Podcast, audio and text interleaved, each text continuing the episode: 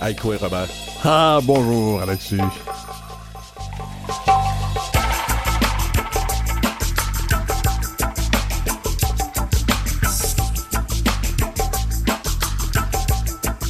Aujourd'hui, on va parler un petit peu de culture avec les régalias. C'est un élément très important de la culture des Premières Nations. Deuxième partie d'émission, on va aussi avoir notre petit bloc nouvelle. Mais on commence avec un invité qui a sorti un livre il y a peu de temps, Le Québec et ses nations, discussion sur les relations entre les nations québécoises. Lui, j'ai hâte de le rencontrer. Oui. Est-ce qu'il est là, André Binette? Quoi, André Brinette? Oui, bonjour. Bonjour. Hey, euh, un gros merci d'avoir accepté notre, euh, notre invitation. C'est vraiment un plaisir. On était supposé d'aller prendre un café ensemble, aller jaser. On va le faire sur les ondes à la place. oui, oui. Pas le choix. Donc, euh... le livre s'appelle, il faut dire, Le Québec et ses nations, réflexion sur la relation entre les nations autochtones et québécoises. C'est le Mhm. sens aussi de notre émission. Une, une préface de Raphaël Picard, hein, chez les Inuits. Alors, écoutez. Chez les Inuits. Oui, alors, je me trompe tout le temps. Qu'est-ce que tu veux que je te dise? C'est large. Euh, André, on apprend euh, dans ta bio pis tout ça que toi, t'as grandi euh, sur la côte nord, puis on peut le sentir euh, au fil de tes chroniques qu'on peut lire souvent à l'autre journal, que toi, t'as vraiment une pré- pré- préoccupation par rapport à qu'est-ce qui est arrivé aux Inuits, du fait qu'on le voit comparativement entre les cris qui ont pu avoir une convention, puis aujourd'hui ont certains moyens pour pouvoir faire perdurer leur nation, ont des moyens économiques, ont des moyens politiques, ont des moyens culturels. Les Inuits, eux, ont pas eu cette même chance. Oui, en fait, euh, je place cinq, cinq des onze Premières Nations du Québec dans cette catégorie-là. Euh, les Inuits, les Atikamekw, les Anishinaabe, Algonquins, les Mi'kmaq et les Malécites. Alors, euh, il y a onze Premières Nations qui ont été reconnues au Québec. Euh, il y en a trois qui ont signé la Convention de la baie James, une, une convention complémentaire. Donc, les, les Inuits, euh, les Naskapi et les Cris, on peut dire que leur cas est réglé pour l'essentiel et qu'ils sont, je pense, autonomes. Euh, dans une très grande mesure, ils sont sortis du cadre de la loi sur les Indiens.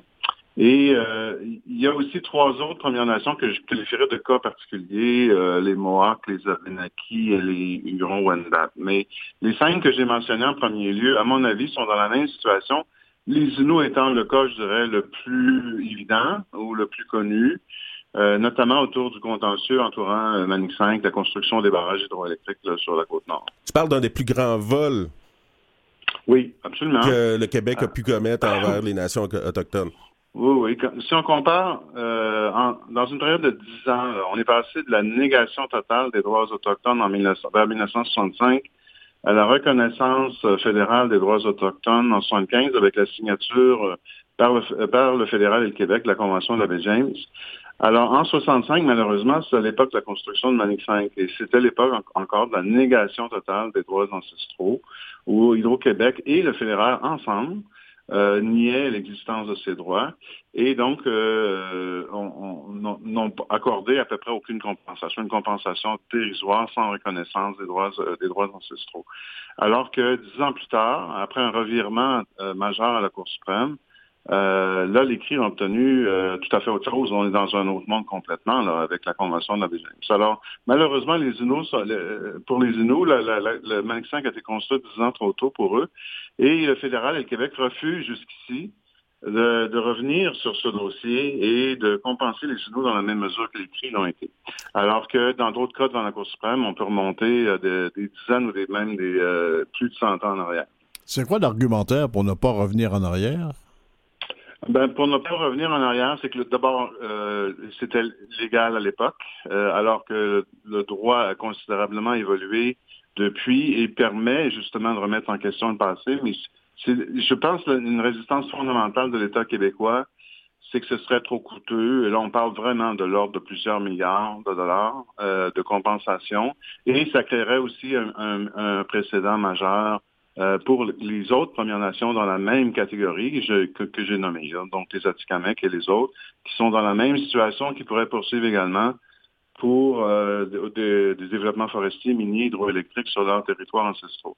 Je trouve, je trouve particulièrement odieux qu'au Québec, on- en 2022, on doit encore poursuivre pour obtenir d'autres des braves, alors que ce sont justement des communautés pauvres qui doivent défrayer des millions et qui sont pauvres parce que l'État québécois les a marginalisés. Alors moi, je, crois que c'est un, exemple éclatant du racisme systémique au Québec.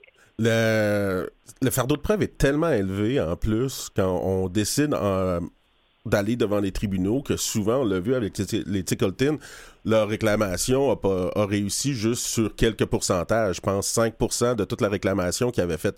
Fait que même si on va devant les tribunaux, même si on dépense des milliers, des centaines de milliers, des millions de dollars en frais d'avocat, en frais d'experts, c'est pas assuré qu'on va avoir un résultat satisfaisant au bout de la ligne.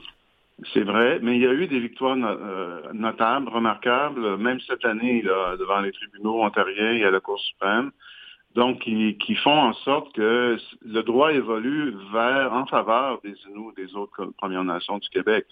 C'est juste que là, plusieurs d'entre elles essaient, comme les Anishinaabe, de négocier, mais ça avance pas, pas plus de ce côté-là. Les Inuits ont essayé ça pendant des décennies, ça n'a rien donné.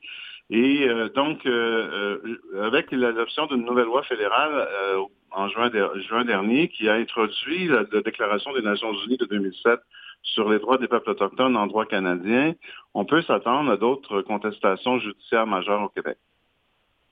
On a l'impression, quand on regarde l'ensemble du dossier, que du côté d'Ottawa, peut-être du Québec aussi, on parle des deux côtés de la bouche. Hein. On, est, on veut bien aider, on veut bien épouser la cause euh, autochtone, à condition que ça n'aille pas contre ses intérêts particuliers. Bon, c'est une bonne question. Moi je, moi, je salue quand même certains efforts relativement important du côté fédéral depuis, depuis quelques années, mais je considère qu'on ne fait que commencer euh, à faire face euh, à la question euh, du colonialisme canadien et canado-québécois, parce que l'État canadien, au sens large, qui comprend toutes les provinces, pas seulement le Québec, euh, est encore euh, est encore très réfractaire euh, à la, reconnaissance pleine entière des droits autochtones de manière conforme au droit international. Alors, le fédéral a introduit le, droit international dans le droit canadien, comme je l'ai dit tantôt, en juin dernier, ce qui va probablement avoir des conséquences juridiques, mais ce qui, ce qui se passe, c'est que ce sont des juges fédéraux qui vont imposer aux provinces de modifier leurs pratiques et leurs lois en matière de développement des ressources naturelles pour partager, par exemple, les revenus avec les, les Premières Nations. Alors, c'est ça qui est à l'horizon. Alors, autrement dit, un changement considérable de la gestion du territoire d'un océan à l'autre au Canada, y compris au Québec. Alors, je salue les efforts fédéraux, mais je considère qu'on en est seulement au tout début au tout début de se débarrasser du fameux colonialisme. Dans votre livre, vous avez un excellent exemple quand vous voulez illustrer et parler du colonialisme. Vous le prenez à ses tout débuts, quand vous faites arriver les pèlerins à Plymouth hein, sur leur bateau, qui arrivent aux États-Unis. Racontez-nous un peu, parce que c'est vraiment ça le colonialisme. Oui, oui, absolument. D'ailleurs, euh, les États-Unis, dans leur mythologie à eux, leur mythe fondateur, il y a deux sites coloniaux. Nous, ça part essentiellement de, Québec, la fondation de la ville de Québec en 1608. Mais eux, ça part euh, d'une part de Jamestown en Virginie en 1619. Et là, on a introduit immédiatement l'esclavage des Noirs, la traite des Noirs. Et d'autre part, en 1625, les, ceux, dont vous parlez, les pèlerins euh, dissidents anglais qui sont arrivés, euh, sont arrivés au Massachusetts. Et d'ailleurs, on célèbre le Thanksgiving, l'action de grâce, parce que eux ont appris des, autochtones euh, à se nourrir de, de, la, de la faune locale, donc la dinde, la dinde sauvage. Alors, euh, mais dans les deux cas, euh, dans le cas des, des, pardon du Massachusetts, là, on assiste dès le départ à une, à une violation des droits des droits autochtones, c'est-à-dire un refoulement graduel de plus en plus lourd des autochtones et au point que euh, les, les, Autochtones qui ont accueilli les premiers immigrants du Mayflower du euh, au Massachusetts, aujourd'hui, leurs descendants disent qu'ils le regrettent. Alors, dans, leurs droits ne sont, ne, sont pas, ne sont pas respectés. Donc, dans les, on a le double colonialisme, ou le, le double violation des droits fondamentaux à l'origine de l'histoire américaine. Heureusement, nous n'avons pas eu de traite d'esclaves euh, au, au, Québec, même si la France l'a pratiqué dans les Antilles. Mais euh, nous avons le même problème que les États-Unis. Notre, société était colonialiste au départ, dès l'arrivée de Jean Cartier, et elle le demeure malgré le fait que de nombreux Québécois ne veulent pas le reconnaître. Euh, André Binette, est-ce qu'on peut dire, vous l'affirmez un peu dans votre livre, que le fédéralisme, c'est un État, c'est du colonialisme par définition? Ben, je dirais qu'il y a une division du travail entre l'État fédéral et les provinces. Et les, euh, les fédéralismes n'est pas partout pareil. Donc, le partage des compétences n'est pas partout le même. Mais au Canada, nous avons euh, donc une compétence fédérale sur les Autochtones qui a permis d'adopter la loi sur les Indiens et une propriété provinciale du territoire, des terres publiques, des ressources naturelles.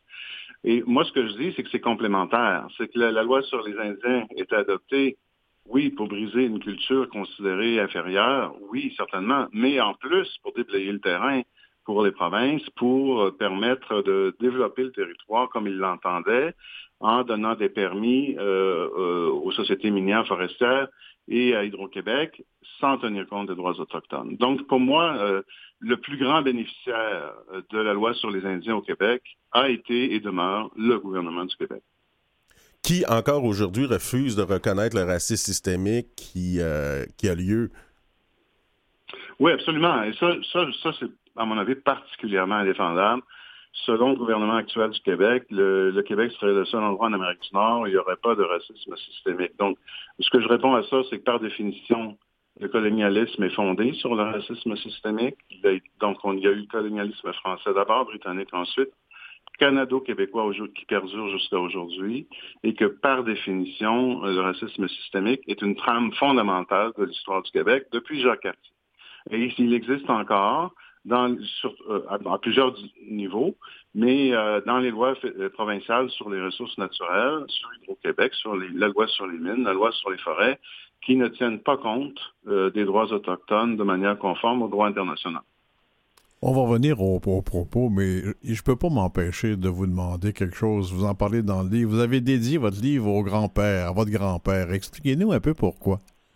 Ah, c'est pas mon grand-père, c'est que les, les, Autochtones entre eux appellent les aînés grands-pères. OK. Et les euh, grands-pères, William Commanda était une autorité spirituelle particulièrement connue, non seulement en milieu Anishinaabe, mais je dirais en milieu autochtone euh, en Amérique du Nord. Et euh, donc, je l'ai, je l'ai connu, je l'ai rencontré. Et là, c'est, j'ai listé sur la question finalement des droits ancestraux sur l'île de Montréal, parce que lui il m'avait dit, tu sais, André, euh, moi, j'ai appris quand j'étais jeune que Montréal faisait partie du territoire algonquin.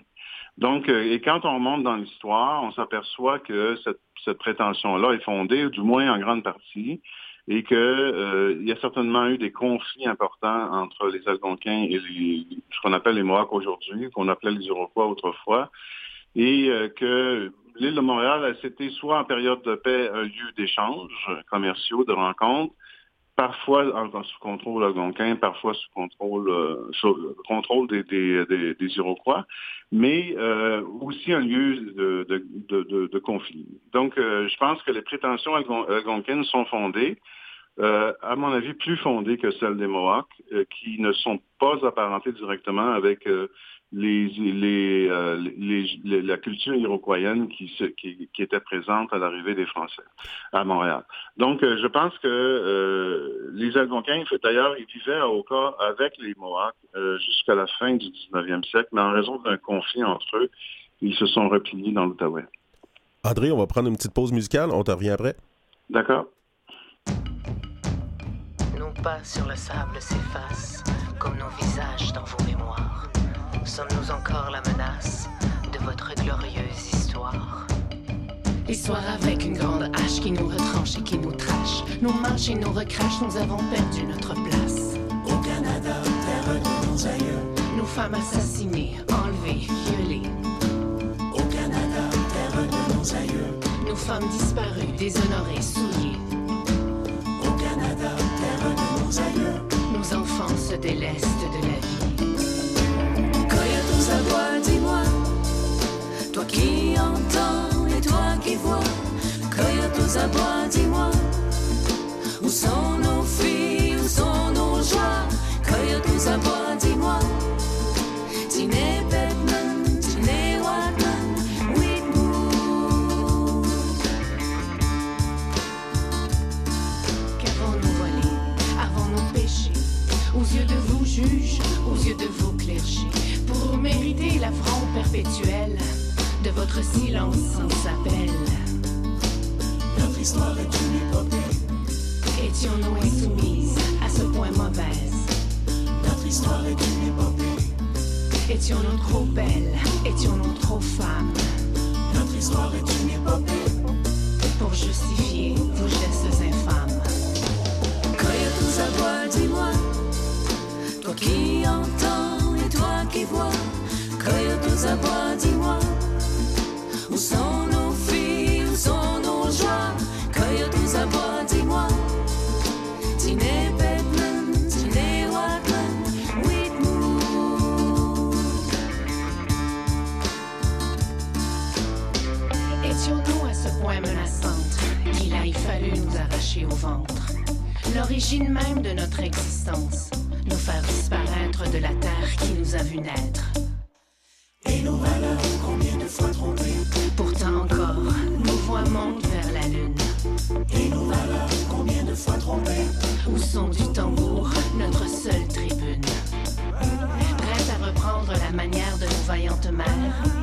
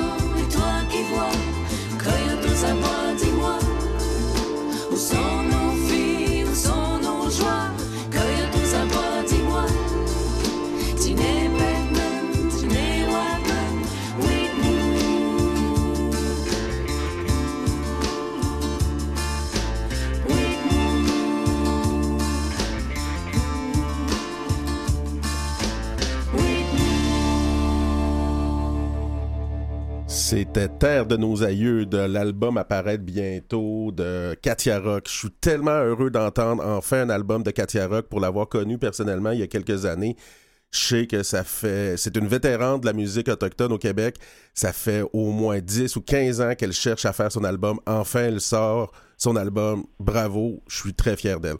J'aime beaucoup les commentaires parlés en, en, en sous-texte. Mhm. C'est vraiment intéressant. Notre invité, là, actuellement, André Binette, constitutionnaliste. Il a été coprésident de la Commission sur l'autonomie du Nunavut. Il a été désigné par ses pairs du secteur privé meilleur avocat en droit autochtone au Québec. faut lui parler euh, hein, sérieusement. Euh, Ben pas, oui. pas de folie à faire ici. euh.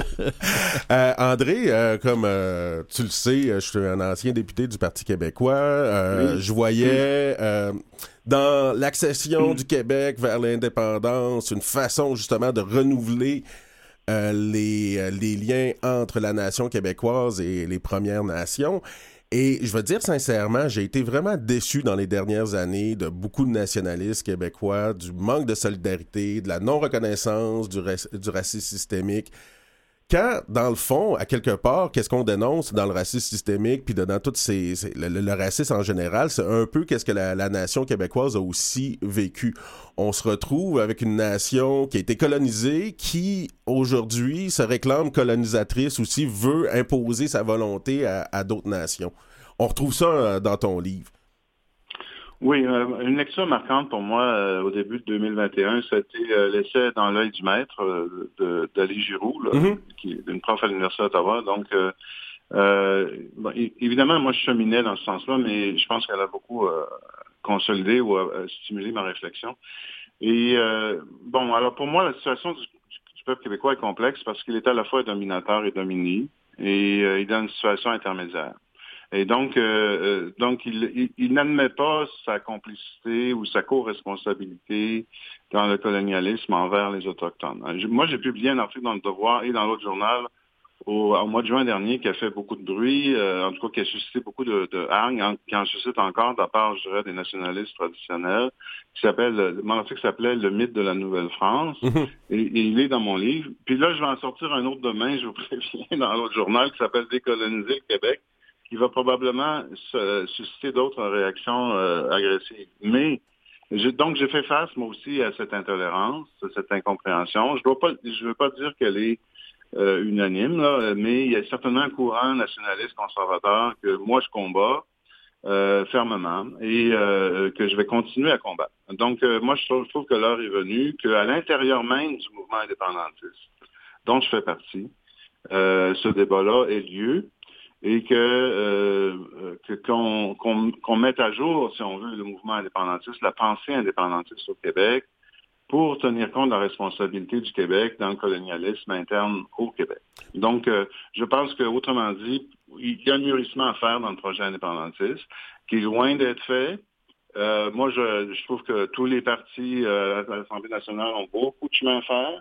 Et euh, euh, le seul qui trouve un peu, un peu grâce à mes yeux, issu du Québec, c'est le, le Bloc, qui, qui, le Bloc québécois qui a, qui a publié un document d'orientation euh, pendant la campagne fédérale qui démontrait au moins une compréhension plus approfondie euh, du droit du droit autochtone. Donc, euh, donc je, je, je pense qu'il y a énormément d'éducation à faire, non seulement dans l'opinion publique au Québec, mais dans la classe politique québécoise. Moi, je, je souhaiterais vraiment que ton livre soit lu par les leaders nationalistes euh, actuels euh, comme euh, Paul Saint-Pierre Plamondon ou d'autres, euh, ou peut-être même François Legault. Oui, ben en tout cas, on, on l'a diffusé. on l'a envoyé à des membres d'une commission parlementaire de l'Assemblée nationale, donc à des gens de, de différents partis. Euh, Jusqu'ici, on n'a pas eu de réaction. Euh, on espère que ça fait ça fait cheminer des gens. Mais comme euh, comme je viens de dire, moi je vais continuer le combat, c'est-à-dire que je m'arrête pas à ce livre-là. Au contraire, d'ailleurs, euh, ma réflexion euh, continue d'avancer. Donc je commence demain donc avec un nouveau texte, puis je vais continuer. Alors, mais je, je pense qu'il y a énormément de travail à faire avant de penser faire la souveraineté du Québec de façon respectueuse des droits autochtones. Quand on combat, c'est parce qu'il y a un ennemi, donc des obstacles. Les principaux obstacles que vous voulez abolir dans votre combat, c'est quoi? Ben, je dirais qu'il y a énormément de bonne volonté au Québec, de plus en plus d'ailleurs, euh, envers les Autochtones. Mais ça ne suffit pas. Donc, euh, il faut informer d'abord. Il faut, faut, dissiper l'ignorance et l'incompréhension. Mais il y a aussi une frange euh, de la pensée nationaliste qui est totalement réfractaire aux droits autochtones et qui est hostile dès qu'on les prend au sérieux. Alors, euh, ça pour moi, ça c'est avec ces gens-là, là, il faut il faut être très ferme. Euh, J'ajoute une autre composante à cela. Moi, j'ai commencé ma carrière comme avocat à l'intérieur du gouvernement du Québec en droit constitutionnel. Et ensuite, j'ai affronté les avocats du gouvernement du Québec en droit autochtone quand je suis passé au secteur privé. Donc, il y a une énorme résistance euh, euh, des conseillers juridiques sur plusieurs générations du gouvernement du Québec, d'Hydro-Québec et même au fédéral que, j'ai affronté aussi devant les tribunaux. Donc, euh, moi, je pense que euh, lorsqu'il y a eu des gains, euh, lorsqu'il y par exemple, la paix des braves, c'est quand un premier ministre a eu la force de mettre de côté sa propre machine bureaucratique, ses propres conseillers juridiques, puis de dire, ben là, on va négocier réellement. Mais, Alors, je pense que c'est ce que ça prend aussi avec le gouvernement local. Comme tu dis dans ton livre, ça n'a jamais été fait par, juste par la bonne foi, juste pour être juste envers les peuples autochtones. Il y a tout le temps eu des intérêts économiques avec euh, la, la, la, convention de la baie James, suite à l'arrêt Malouf, on a eu tellement peur que oui. on arrête les travaux qu'on a décidé de s'entendre plutôt que oui, de continuer la guerre on se vante beaucoup, on, se félicite beaucoup de la paix des braves, par exemple, ou de la Convention James, mais ce sont des règlements en cours. Ce sont des, euh, ce sont des, euh, c'est la pression des recours judiciaires des cris qui étaient des recours gagnants, ou en tout cas qui, ébranlaient sérieusement les positions du gouvernement du Québec, qui ont amené le gouvernement du Québec à négocier, et ça n'a pas changé. Ça n'a pas changé. C'est l'absence de pression euh, analogue dans d'autres communautés autochtones qui fait qu'on n'a pas d'autre paix des braves au Québec. Alors, c'est la même situation, la même résistance. Bernard Landry a eu, eu l'intelligence de comprendre qu'une fois qu'il avait perdu en Cour supérieure euh, dans un recours contre les cris, qu'il fallait pas s'acharner jusqu'en Cour suprême. Même chose pour Bourassa, d'ailleurs. Il, il, il n'est pas allé jusqu'en Cour suprême de crainte de perdre. Alors, mais ils ont, c'est seulement sous la pression judiciaire que ces, ces ententes-là ont été négociées. Alors, c'est la même, c'est toujours la, la, même situation au Québec. On a aussi ce mythe-là chez beaucoup de nationalistes québécois que c'est tout le temps de la faute du méchant Canada que le, le, Québec a tellement été tout le temps gentil. Et un autre élément, c'est que pour beaucoup de nationalistes, la, les droits autochtones, c'est une intrusion du méchant fédéral dans les compétences euh, du Québec. On, on, les associe au fédéral. Là. Oui, oui. Bon, ça, c'est très malheureux. C'est une grande confusion. Euh, bon, moi, je dirais que depuis l'obtention du gouvernement responsable au Québec, depuis qu'on a des élus, un Parlement qui ont du pouvoir, c'est-à-dire depuis 1848, avec euh, La Fontaine comme co-premier ministre du Canada, euh, il y a des lois contre les sauvages, sur les sauvages qui ont été adoptées avec la pleine complicité, la participation et le soutien des députés du Québec. Il n'y a jamais eu un député du Québec, jusqu'à René Lévesque, à mon avis, qui a pris les droits autochtones au sérieux. Alors, que ce soit à l'Assemblée nationale ou au Parlement fédéral. Alors, je vous rappelle, par exemple, juste une petite anecdote, euh, autour de 1900, l'évêque de Rivière-du-Loup, dans ce coin-là, a écrit à son frère, un ministre fédéral dans le gouvernement de Wilfrid Laurier, pour demander la suppression, la disparition d'une réserve malécite dans le bas du fleuve, et il l'a obtenu. Donc, alors, ne, venez pas me dire qu'il n'y a pas de racisme systémique, euh, il n'y a pas de complicité québécoise dans l'État fédéral, qu'il n'y a pas de responsabilité québécoise. Il y a d'autres réserves autochtones qui ont disparu au Québec. Les deux tiers des réserves promises ou données aux Autochtones initialement ont disparu au Canada, y compris au Québec. Alors, là, là, là, venez pas m'achaler. le, racisme systémique est, est, une très grande évidence historique. Et deuxièmement, la complicité, le soutien québécois la participation québécoise dans ce racisme systémique est incontestable. Mais André, si on parle de racisme systémique, on ne pourrait pas parler aussi de colonialisme systémique? Oui, ben en fait, l'un ne va pas sans l'autre. Le colonialisme s'est fondé sur l'inégalité raciale, au départ. C'est l'appropriation par des peuples européens de territoires d'une race différente, alors euh, que les Européens jugeaient inférieurs. Et euh, c'est que ce soit en Asie, en Afrique euh, ou en Amérique du Nord, ou dans les Amériques ou en Australie. Alors c'est une constante euh, universelle. Puis le droit, on dit que c'était conforme au droit international de l'époque. Ben justement, ça aussi c'est un problème, c'est que le droit international de l'époque était conçu par les Européens pour justifier ce racisme systémique. Donc donc c'est profondément immoral au départ. C'est un crime contre l'humanité au départ. Et le Canada est fondé là-dessus, comme tous les États des Amériques du pôle Nord au pôle Sud. Et euh, même chose pour l'Australie et euh, évidemment la Nouvelle-Zélande, qui par contre a fait des beaux efforts. André Binette, euh, où est-ce qu'elle est, est la brèche qui nous permettrait de mieux se rejoindre puis de, enfin de laisser tomber le mur? Là? Bon, moi, je vais proposer dans un texte demain, qui sera publié demain, qui sera intitulé Décoloniser le Québec, là, une demi-douzaine de mesures qu'il faut prendre pour vraiment s'attaquer à ce problème-là fondamental. Alors, c'est sûr que ça va aller jusqu'aux institutions. Là. Il va falloir, que ce soit dans le Québec indépendant ou dans, un, dans le Québec actuel, euh, remodeler nos institutions pour permettre une participation des Autochtones aux prises de décision qui les concernent. André, je, vais te dire Chicken Smithon parce que tu es un natif euh, de la Côte-Nord et Kitty Miigwech parce que tu as participé à beaucoup de, de cérémonies avec les Algonquins. Oui. À la prochaine. C'était un grand plaisir de te recevoir. Au revoir. Merci beaucoup. Vous écoutez Quoi Bonjour. On va parler Regalia maintenant avec Frédéric Gros-Louis, une artiste Wendat de Wendake. Quoi, Frédéric? Bonjour. Bonjour. Donc, euh, vous présentez euh, bientôt une exposition sur les régalias. C'est quoi pour, euh, pour vous un régalia? Ben, en fait, un régalia, c'est un, habit traditionnel pour les Autochtones pour danser dans les powwows. Mm-hmm. Oui. Ça a une valeur euh, symbolique? Est-ce que ça a une valeur spirituelle? Est-ce que ça a plutôt une valeur visuelle, artistique? Qu'est-ce que, comment vous définiriez cet habit-là? Euh, moi, pour moi, c'est vraiment spirituel. En fait, euh, moi, quand, quand je conçois mes régalias, c'est beaucoup de une, comme une sorte de médecine pour moi, une sorte de, guérison. quand je m'applique à faire cet art-là, je pense que je mets toute mon énergie là-dedans. Puis quand je le porte aussi pour danser, il y a beaucoup de guérison qui se fait. Puis moi, je danse la danse euh, des clochettes, qui est une danse de médecine. Mm-hmm. Donc je pense que tout, tout se relie euh, vraiment à la guérison pour moi. Il y a, plusieurs... il y a plusieurs sortes de danses hein, chez les femmes. Oui, c'est ça. Il y en a plusieurs. Puis chez les hommes aussi, ça dépend vraiment euh, qu'est-ce qu'on qu'est-ce qui nous rejoint le plus. Comment on fait au niveau de la créativité quand vous créez un de ces vêtements-là? Pour vraiment vous laisser aller en pleine créativité, mais en respectant les traditions euh, visuelles, artistiques du vêtement? Ben, c'est sûr que moi, il y, a beaucoup de mes amis aussi que, que j'ai entendu que euh, nous, traditionnellement, les rêves, c'est très important. Donc, euh, souvent, si on rêve à une couleur en particulier ou euh, si, par exemple, euh, le rouge pour nous signifie quelque chose de, de très important, par exemple, avec les femmes assassinées et disparues, bien, on peut l'intégrer sur notre régalia. Tu sais, le régalia, c'est vraiment, faut que ça représente la personne. C'est vraiment ça qui est important. Puis, il n'y a pas nécessairement de règles à suivre.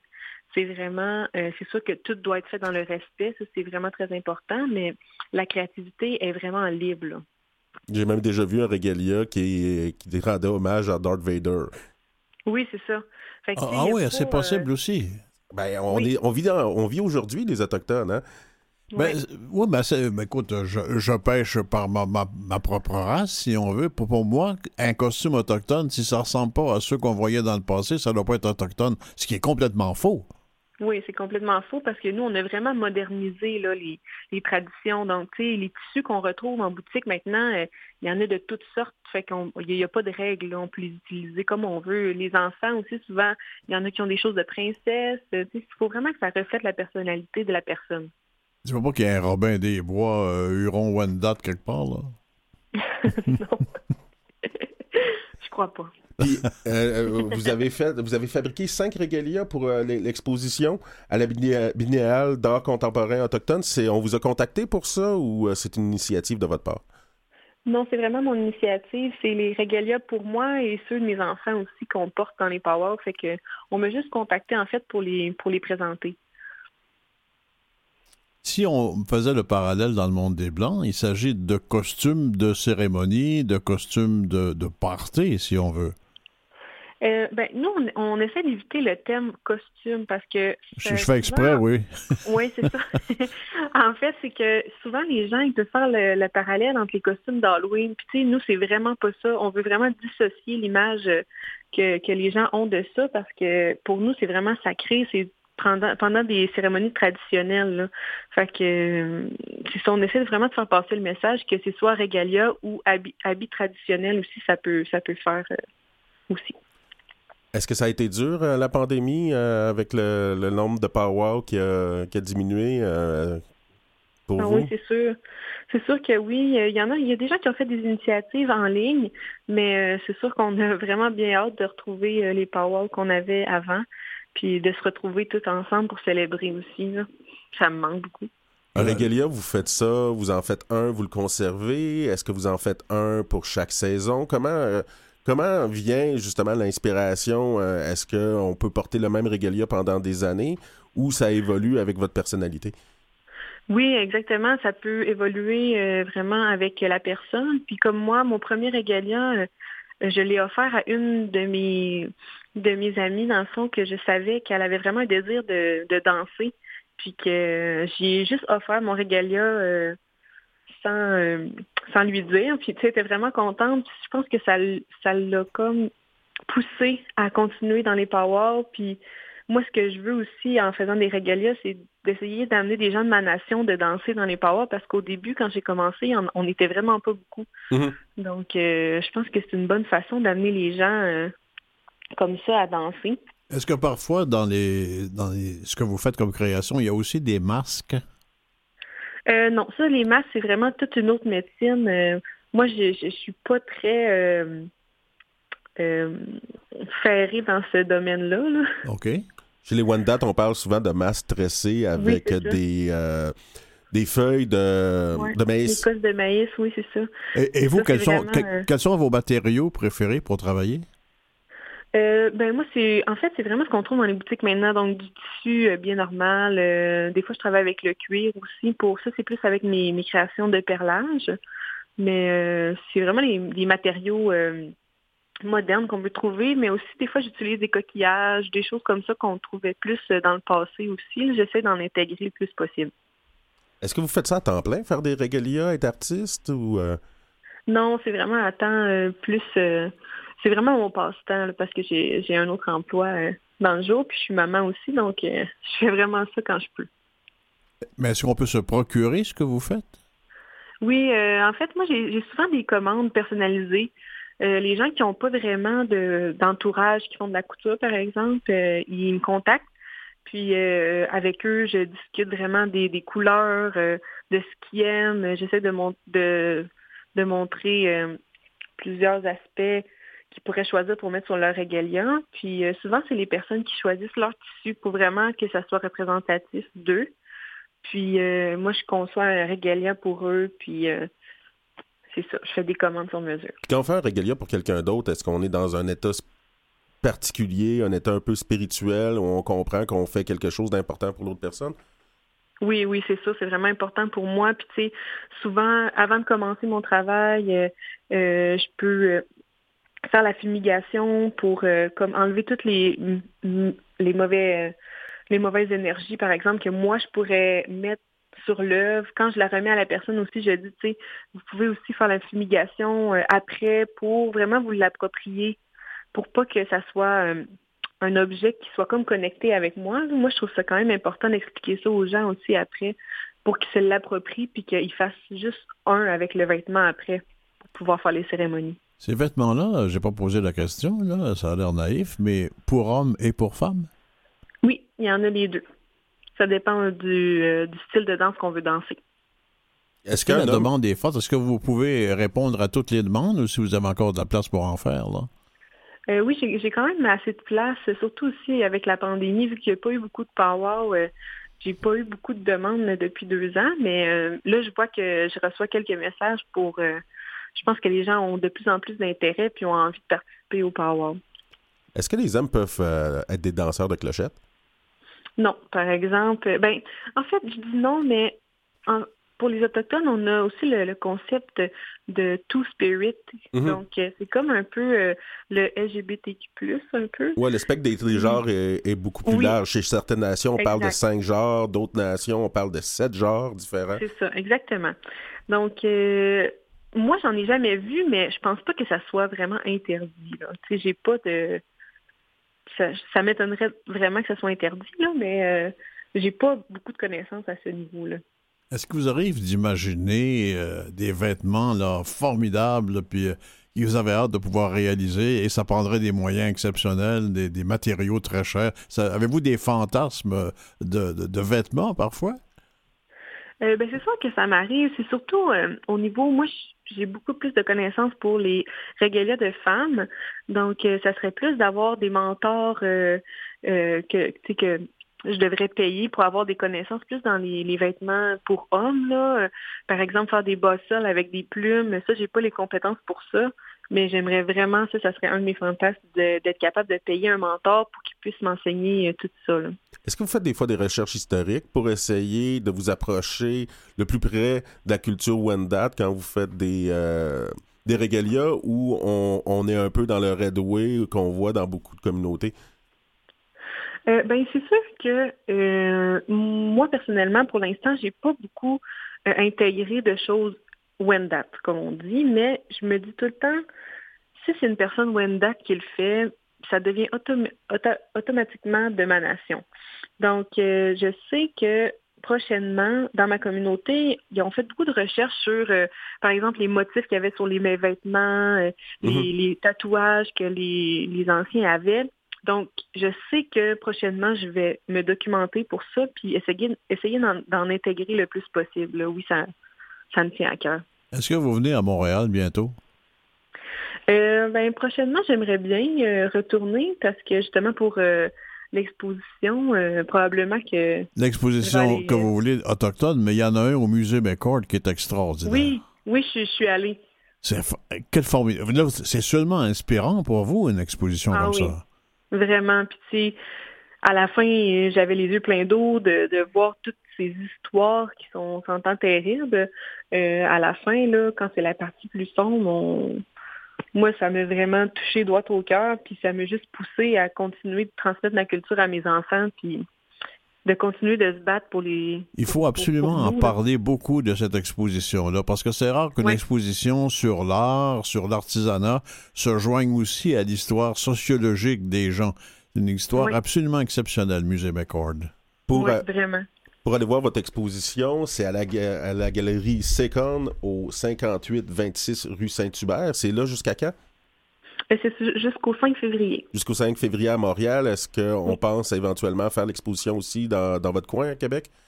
Euh, J'aimerais beaucoup ça. Je, je commence à regarder les possibilités pour moi. Puis si jamais on cherche à vous rejoindre, euh, on vous trouve par les médias sociaux?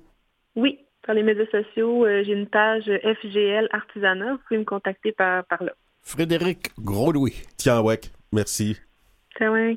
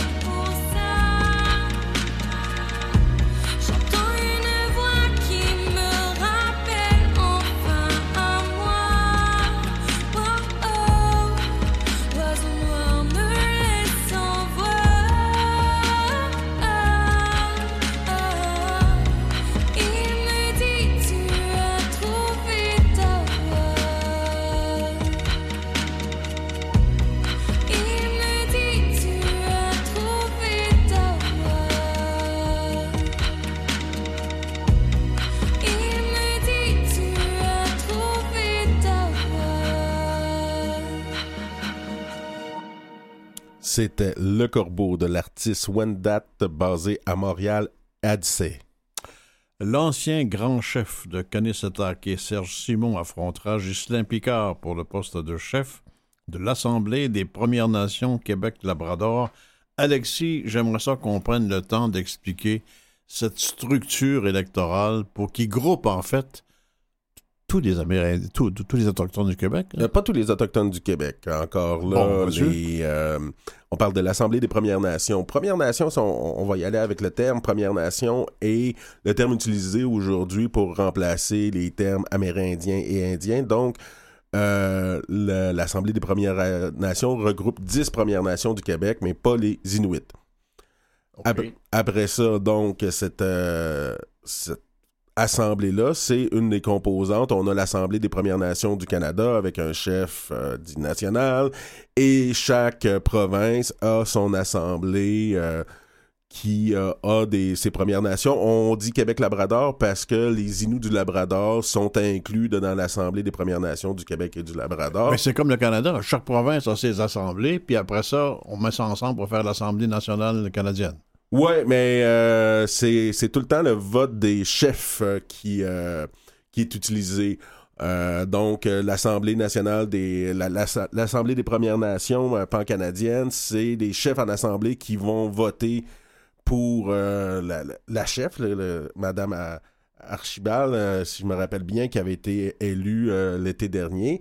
Là, à l'Assemblée des Premières Nations du Québec, c'est les chefs participants à la, des, des dix Premières Nations qui vont euh, choisir euh, entre euh, ici, mais, à cette élection-là, Ghislain Picard, qui est là depuis, qui est à on- son onzième mandat, qui est là depuis les années 90, et Serge Simon, qui était l'ancien grand chef des, euh, des Kanagaga, des Mohawks de Kanesdagé. Y a-t-il historiquement, dans, dans cette assemblée des Premières Nations, est-ce qu'il y a eu des idéologies différentes? Qu'est-ce qui s'oppose? Il y a deux candidats, donc il, y a quelque chose qui s'oppose quelque part.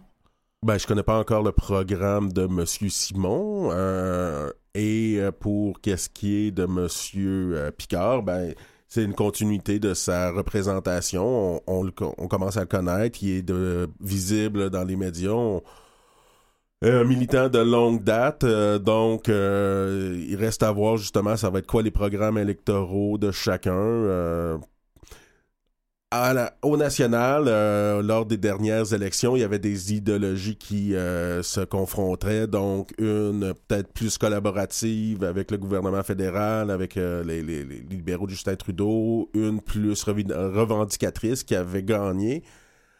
Donc, euh, on va voir justement quelles vont être les positions des candidats parce qu'on n'a pas encore vu euh, c'était quoi leur proposition électorale. Chez l'ensemble des Autochtones, euh, on est très près de ces assemblées des Premières Nations. On suit ça de près ou c'est plutôt une structure lointaine? Bon, on suit ça quand même d'assez près, mais la structure de vote fait en sorte que c'est une structure de représentation des chefs des conseils de bande. Euh, certains. C'est pas un vote généralisé. C'est pas un vote généralisé. Euh, par exemple, chez, chez d'autres nations, on va voir tous les membres de la nation voter pour leur grand chef tribal. Donc ici, c'est pas euh, c'est pas tous les, les- les membres des, comme personnellement, j'ai pas le droit de vote à cette élection-là. OK. Il fait froid. Mhm. Il fait froid, puis en milieu urbain, euh, il y a des itinérants, et parmi ces itinérants, il y a pas mal d'Autochtones. Ah oui, un, cocktail dangereux, comme le titrait euh, un article euh, de Radio-Canada.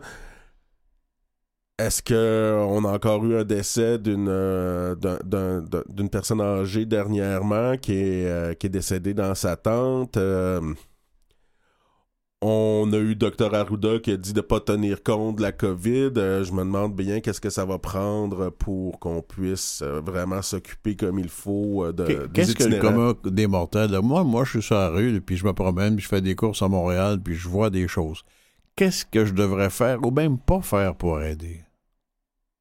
C'est une bonne question. Euh, je pense que euh, on est dans des problèmes systémiques. Euh, Je l'ai souvent répété à cette émission-là. Je pense qu'on devrait s'occuper de loger les, individus en premier, s'organiser pour leur trouver une place, un toit sur la tête, puis après ça, on, les autres solutions pourront découler de ça.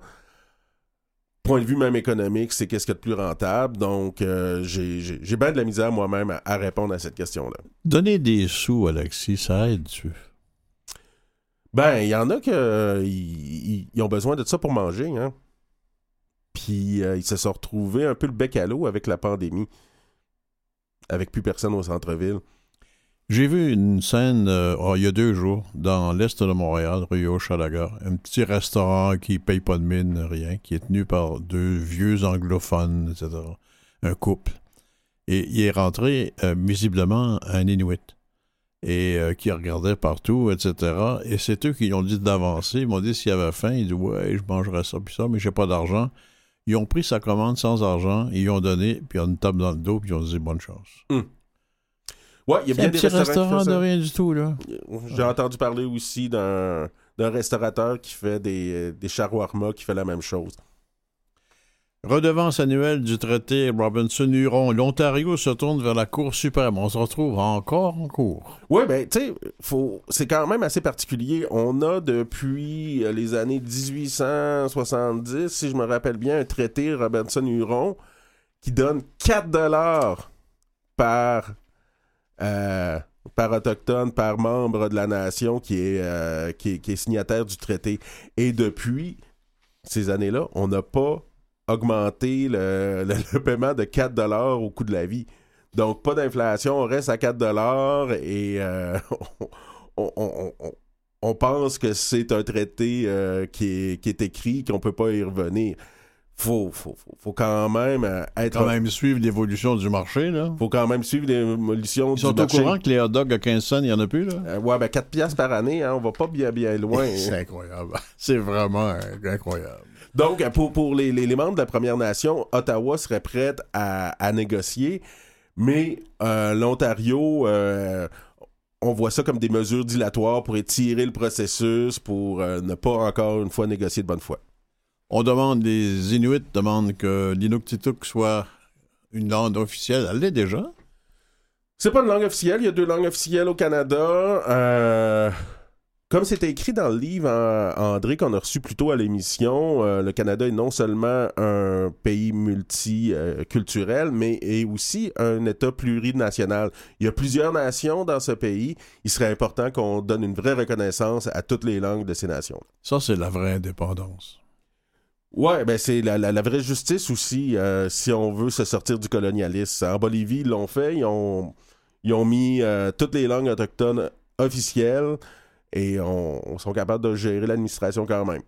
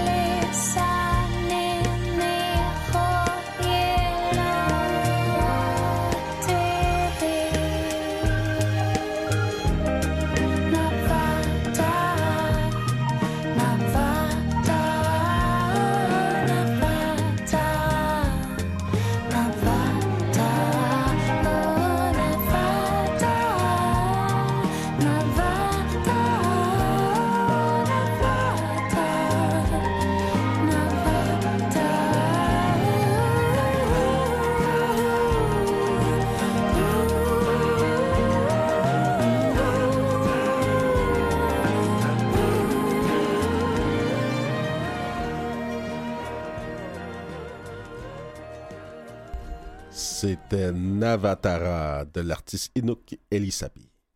Devant le campement du Canalem, on a fait un très bon feu parce que c'est pas chaud. le feu brûle et autour de ce feu, il y a Alexis, Wamonoloat, Robert Blondin, Nicolas Wartman, Terre Guérin, Louis Garon. On attise un peu le feu pour on se retrouve la semaine prochaine. À la semaine prochaine, Robert.